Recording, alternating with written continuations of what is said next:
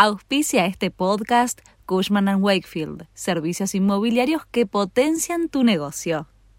Este es el resumen de Noticias de la Nación.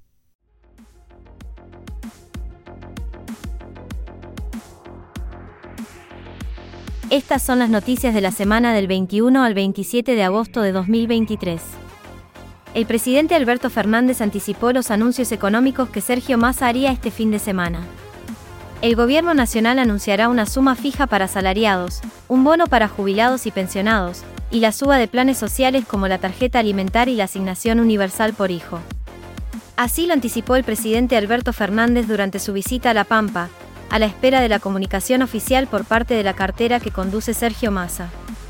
Hoy el, el ministro Massa ya va a empezar a comenzar a anunciar las medidas que en Neuquén dije que nuestro gobierno iba a tomar en favor de los sectores más vulnerables y de los sectores que trabajan y que han sufrido un desmedro en sus ingresos como consecuencia de,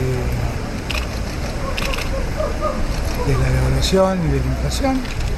Y eso supone una suma fija, corrección en, los ingresos de los jubilados, en la asignación universal por hijo, en, la tarjeta alimentar, todos los sectores que, se han visto afectados con, lo que ha pasado últimamente en la economía.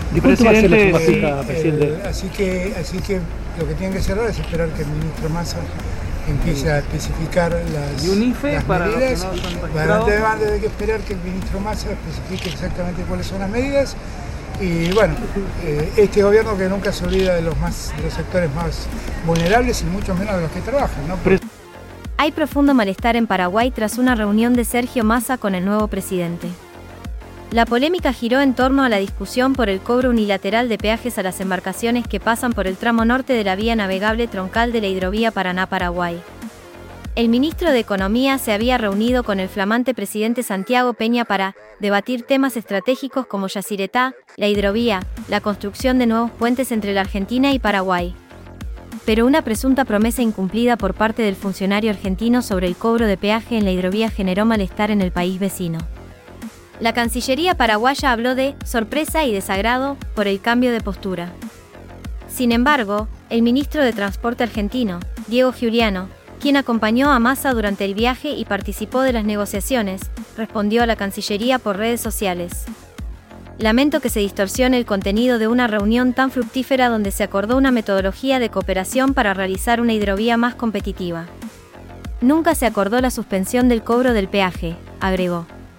Acordamos analizar de manera conjunta los costos de obras de dragado, balizamiento, batimetrías y control hidrológico que durante más de 12 años realizó de manera gratuita la Argentina, aclaró el ministro. El Banco Central obliga a las billeteras virtuales a pagarle intereses a todos sus clientes. La entidad financiera nacional anunció una nueva norma que impactará directamente en la rentabilidad de los usuarios de billeteras virtuales.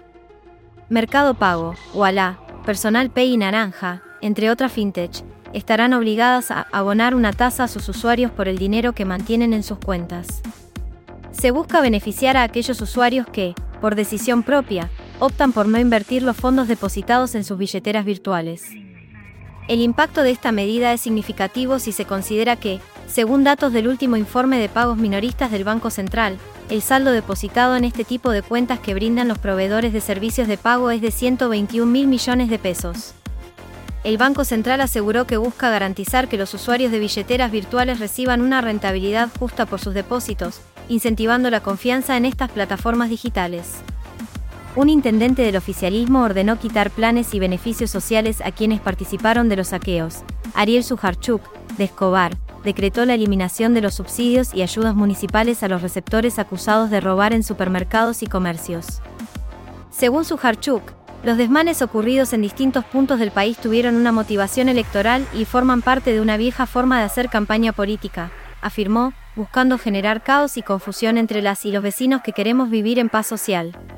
Será cuestión que la justicia investiga. Los pocos datos que nosotros tenemos los aportamos a una investigación general. Pero es muy importante que se sepa, porque además es de una canazada utilizar niños para delinquir. Responsabilidad de los padres y responsabilidad de cualquier actor político, de cualquier lugar, toda la gente de bien.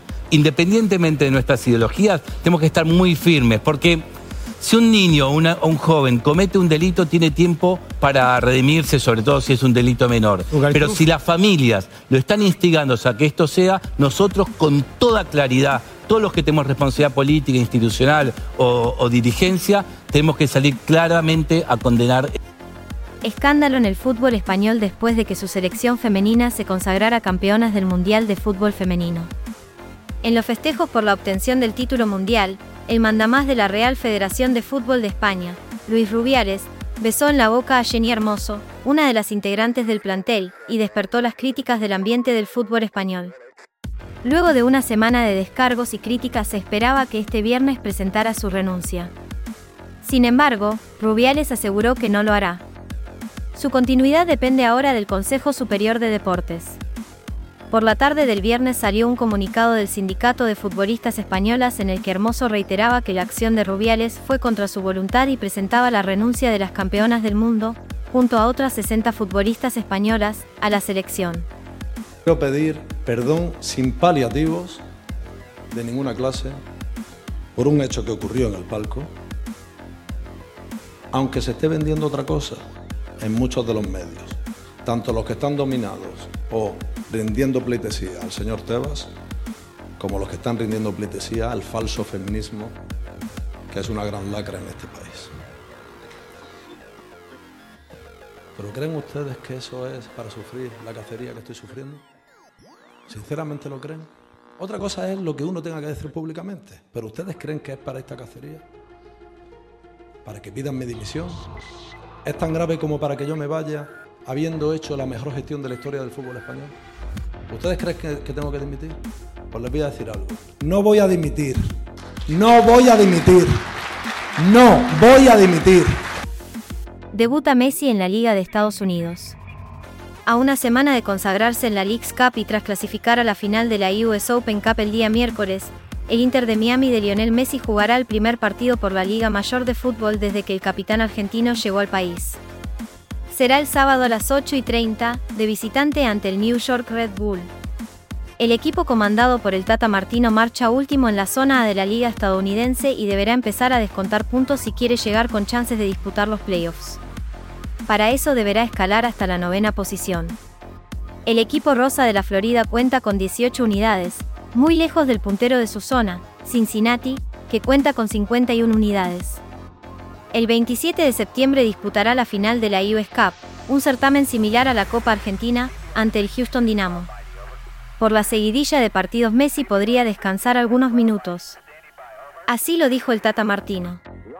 Bueno, eh, en algún momento esto va, a suceder, no solamente por una cuestión de, rotación, sino también cuando Leo vaya a jugar con los compromisos de la selección también va a suceder y nosotros tenemos que buscar de tener un equipo que, pueda salir adelante este, aún ante la ausencia importantísima que, es la baja de, Leonel. Así que eh, entendemos que esto eh, por lo menos mm, eh, tres veces durante este año va a suceder, el año que viene otro tanto, así que de alguna manera tenemos que ir previendo esa situación transcurre la segunda fecha de la Copa de la Liga, que ocupará el segundo semestre para los equipos locales.